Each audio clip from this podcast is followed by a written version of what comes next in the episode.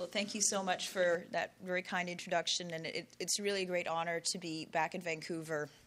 And I, I, really thank the meeting organizers for inviting me and coordinating this trip. And as I said, it's just a thrill to be back home. So, just sort of touching, following from what Dr. Payton's talked about, I'm just going to talk, present some cases and try to help highlight a few things that can help us on the front end in diagnosing melanoma. So I don't have any uh, financial interest to disclose. So this isn't really much of a challenge, I think you'd agree. Um, there's an elevated mass here, and you can tell that it's pretty regular. So the diagnosis here is choroidal melanoma. So this is a very typical type of case that I don't think there's a lot of controversy. This, a typical patient will present with floaters or photopsias. And when you look inside, you see a brown choroidal elevation, often with serous detachment inferiorly if it's a large tumor. And when you do an ultrasound on the patient, you see a dome shaped mass. And the classic teaching is that these are of low and medium reflectivity. Uh, on ultrasonography. And when you do an angiogram, you often see some hyperfluorescence. Sometimes you can see vessels within the tumor, and, and it, it, it sounds very straightforward. So, I'm going to present some cases that are going to, sort of show that this is actually may not be so straightforward and, and why is melanoma, why are diagnosing these cases sometimes challenging? Well, first of all, there's a lot of anxiety in trying to make a decision here because these are one of the few diagnoses that can directly kill a patient through metastatic spread. And secondly, they're very rare. When was the last time that you saw melanoma in front of you in, in the office? I've heard that some, some ophthalmologists see maybe one or two in their career, so it's, it's, they're very rare. And thirdly, there's a very wide clinical spectrum of presentation. They certainly don't look like that case I just shared with you. And what I think is challenging, even for ophthalmic oncologists, is that there's no single test, a finding on ultrasound or angiogram or OCT that is definitive that you can rule in the diagnosis. Um, you may have heard of the, this classification that the Shields have come up with, where they've sort of looked at all these features of smaller tumors and done some statistical analyses. Actually, this was first published in the Canadian Journal of Ophthalmology. And if you have more than two of these factors, there's a 50% chance of becoming a melanoma. So, if thickness greater than two millimeters, you see fluid, there's symptoms, orange pigment, and it's close to the disc. And I'm going to, I have a little issue with this because if you use this classification to help make diagnoses, you may overtreat a lot of lesions that aren't melanomas or miss a lot of tumors that actually are. Um, so I just uh, want to caution about using mnemonics and things to help in the diagnosis. So here's our, our first case 68 year old male. He was referred for a pigmented lesion. He had a macular pucker, which you can see there, and his vision's 20/20. And you can see this tumor there. And of note is that there's a little bit of drusen on the surface of this lesion. And on ultrasound, this is a three, a little bit over three millimeters in height, and the reflectivity is, is high. And if you use this classification, certainly it's, it's over two millimeters, but there's no fluid, no symptoms, no orange pigment, and it's not close to the disc. So if you use something like this, you'd say this is not a melanoma. And this patient came back two months later with an increase in the, gradal, the greatest uh, basal dimension. So this indeed was a melanoma due to the documented growth. And uh, just, I didn't show you everything here, but the angiogram of this patient shows that there's some stippled hyperfluorescence. So there is evidence of activity and leakage um, when you do your other diagnostic tests. Here's a different case that looks very similar, but this is actually a choroidal nevus. And you can see that angiogram of a nevus really shows mostly hypofluorescence and maybe a little bit of hyperfluorescence in the center. So there are differences that you can look out for. And back to this case on OCT, um, Dr. Payton did allude to some findings that help us with diagnosis. You can see the choroidal tumor shows up as an elevation, and there's some intraretinal fluid on the, overlying the surface. So OCT can be very helpful to help us determine fluid. So for this case, certainly if there's a mass, you should think about a tumor and some evidence of leakage or activity, whether you see it on examination, such as a serous attachment, or on angiogram, OCT, or sometimes ultrasonography can detect subretinal fluid as well. And certainly, if you have, if you see a growing lesion, you, that really raises your suspicion. So here's a 30, this is a patient I just saw a couple weeks ago, 31 um, year old male, uh, asymptomatic. Um, maybe this lesion in his eye was enlarging, and he had been watched for quite a while since the mid uh, to, since, since the middle of 2011 by you know a very excellent uh, retina specialist who I know well. And here's his lesion. So he sort of you know looks like an unusual scar, maybe with some pigment change, but you wouldn't really be thinking of melanoma when you when you see this patient. On ultrasound, he has a height of about 2.23 millimeters and high reflectivity. And I should point out that oftentimes the reflectivity is higher when the lesions are small. Just, and, and, here's his angiogram uh, showing some hyperfluorescence, and again, much more the sort of intense hyperfluorescence later in the study. And on OCT of the lesion, you can see there's some subretinal fluid involved as well. And he actually had inferior subretinal detachment as well. So this is a, a case of a choroidal melanoma. Uh, here's a patient I saw a few years ago, a 79 year old female with decreased vision, and here's her lesion here. And here you can see there's hemorrhage. Um, it's, it's close to the macula. And, and on your differential, certainly a hemorrhagic process, such as an isolated choroidal hemorrhage, might come to mind. Um, she's an elderly lady, so thinking of macular degeneration is important. This could be hemorrhagic lesion or a polypoidal type of variant of macular degeneration. Um, certainly could be melanoma, doesn't look like it, or maybe a nevus with hemorrhage associated with it. And here's her angiogram showing a lot of hypofluorescence and a little bit of hyperfluorescence uh, on the surface of this. Her ultrasound uh, lesion is 3.29 millimeters, the reflectivity is high. It was a little atypical. So on the differential, probably a choroidal hemorrhagic process is a reasonable consideration given it, its very typical feature. So she was watched for a month and this thing has started to grow. And you can see that now the height is 4.17 millimeters compared to the baseline, and it's certainly a very dome shaped appearance. And as the lesion grows bigger, this lower reflectivities start to manifest in the ultrasound. So she was uh, diagnosed with melanoma, and then what, what were the options here? Um, she underwent um, iodine 125 brachytherapy and had a needle biopsy for prognostication. And her biopsy, we, we also send all our biopsy material to PATH, and this was melanoma and monosomy 3, which I'll talk about a little later, um, is associated with a higher risk for metastatic spread. She had that. Here's another case a 25 year old male who's a professional motocross racer, had decreased vision in the left eye. So here is his lesion. Uh, you can see this pigmented uh, superior macular lesion with a serous detachment involving the fovea. That's what brought him, brought him in.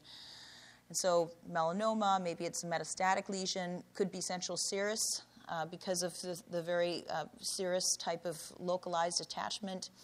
Um, maybe it's a nevus that's leaking fluid, perhaps a choroidal hemangioma. And here's his uh, early phase of the angiogram, uh, shows a little bit of hyperfluorescence. And I should mention the late frames, which I don't have, there was no hot spot or, or, or anything leaking. Uh, there's a ultrasound showed a high initial spike. Uh, high reflectivities and relatively small lesion, 1.79 millimeters. And here's the fluid showing the detachment. Um, so what, what are the possibilities? This is a little challenging, this case, but if you, if you sort of look at this mnemonic, this was a small lesion, less than two. There was fluid. There were symptoms. There, it looks kind of orange, and the lesion certainly looked very orange. Um, wasn't quite that close to the disc. You would probably consider melanoma the diagnosis, but this is actually a case of a choroidal hemangioma. And in choroidal hemangiomas, we usually need to treat these if there's fluid involving the fovea.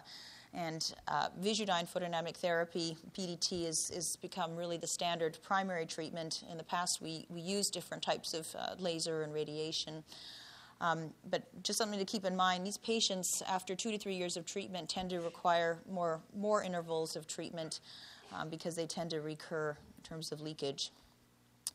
So here's a couple of cases that were diagnosed after surgery. Here's an 82 year old male who had had a, a, year and a half ago, before I saw him, had had a vitrectomy and endolaser for vitreous hemorrhage, then had had cataract surgery, and was for, referred because something was still growing in the back of the eye. And this is this guy's lesion. So it's sort of a white bump here with a little bit of pigment and some um, atrophic changes around it. So what could this be? Perhaps a variant of macular degeneration, maybe a granuloma. These tend to be less pigmented. Um, perhaps a regressed retinoblastoma. Uh, that would be a stretch, but possible. Maybe a choroidal metastatic lesion because it's not that pigmented, or perhaps a choroidal melanoma. So here's this angiogram, and you can see there's some intrinsic circulation, which we don't always see, um, and then some, some staining at the base of this lesion. And here's this ultrasound, and then this really gives it away. Here's, it's a 4.6 millimeter lesion with a mushroom shaped appearance, and, and, there's really very little that presents as a mushroom shape or breakthrough Bruch's membrane. Uh, other than a melanoma, and the reflectivity is low. So, this is a, a typical case of choroidal melanoma, although it presents very differently. A similar case, a 90 year old who had a known history of macular degeneration had undergone uh, vitrectomy, TPA, and gas because he had had a vitreous hemorrhage with a submacular hemorrhage and was referred because the hemorrhage was getting bigger.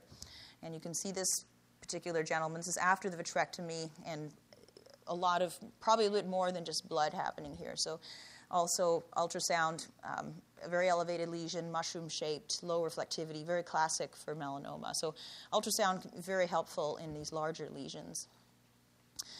Um, here's a, an 83 year old male with no symptoms, um, referred for a peripapillary lesion. So here's a sort of very variably pigmented lesion inferior to the nerve.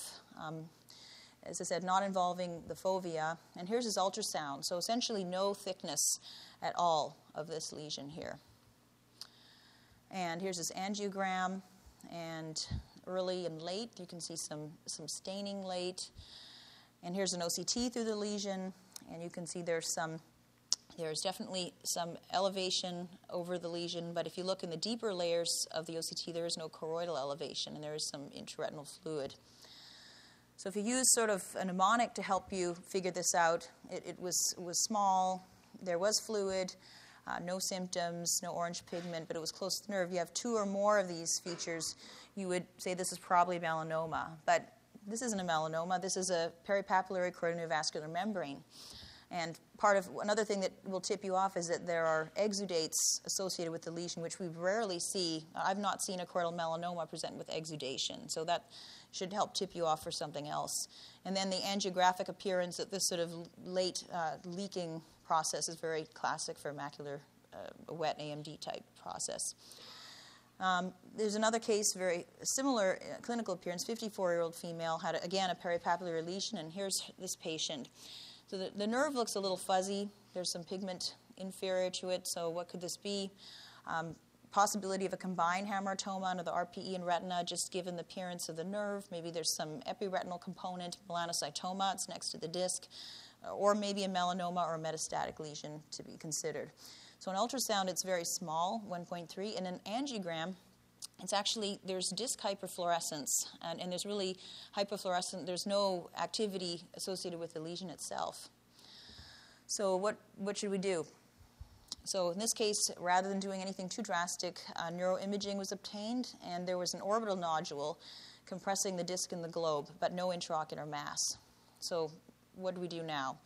And in this particular case this patient underwent a biopsy uh, in, uh, transvitreally, and this was positive for malignant melanoma.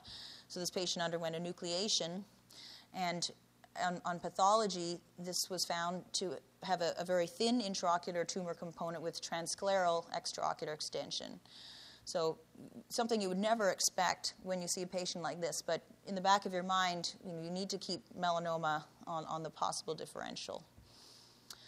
Um, and here's a 58 year old patient. This is a, a little a different case. It had blurry vision for some time, has a past history of breast cancer, but not active. And on, on OCT, she has a macular pucker with 20/25 vision.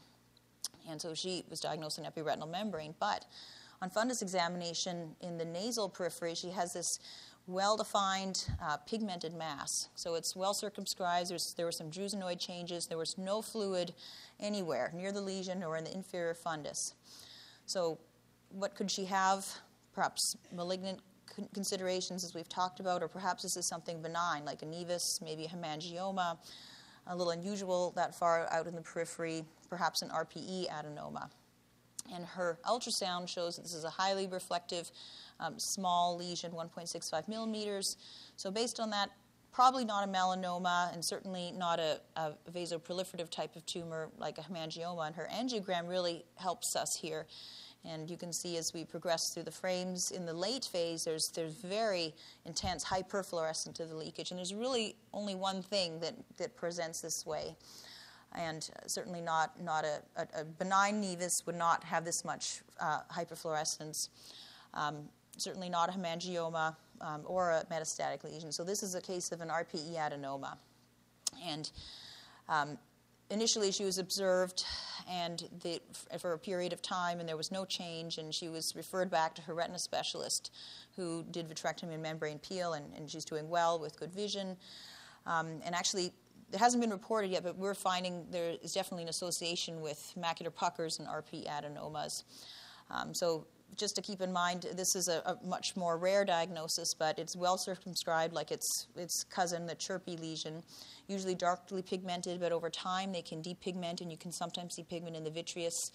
And this late, intense hyperfluorescence on angiography is, is really key. And they, they rarely convert, but there have been case reports. So, just to summarize, diagnosing melanoma is not always straightforward and can be challenging, and there's a wide spectrum of possible clinical presentations, and it's very hard to rely on any single test. So, if you have the suspicion, a lot of it is very clinical, your testing helps you make that diagnosis, and always consider the possibility of melanoma and anything elevated if there's an unusual vitreous hemorrhage or, or, an, an AMD like process. Thank you very much.